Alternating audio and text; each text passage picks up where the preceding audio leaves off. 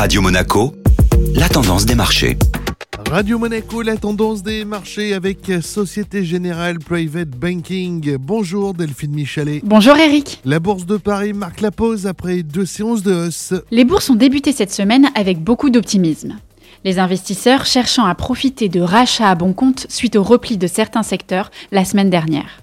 La révision à la hausse de la croissance du PIB allemand au deuxième trimestre aura d'ailleurs permis à l'indice parisien de franchir en début de matinée le seuil symbolique des 6700 points. Finalement, dans un volume de transactions faible, le CAC 40 s'est essoufflé et termine la séance en légère baisse à moins 0,30%. L'agenda économique est assez pauvre en ce début de semaine.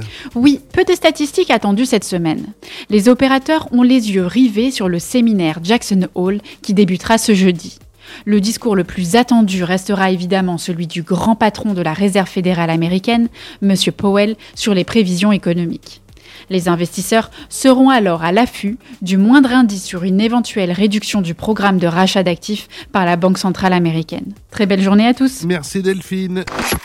Société Générale Private Banking Monaco vous a présenté la tendance des marchés.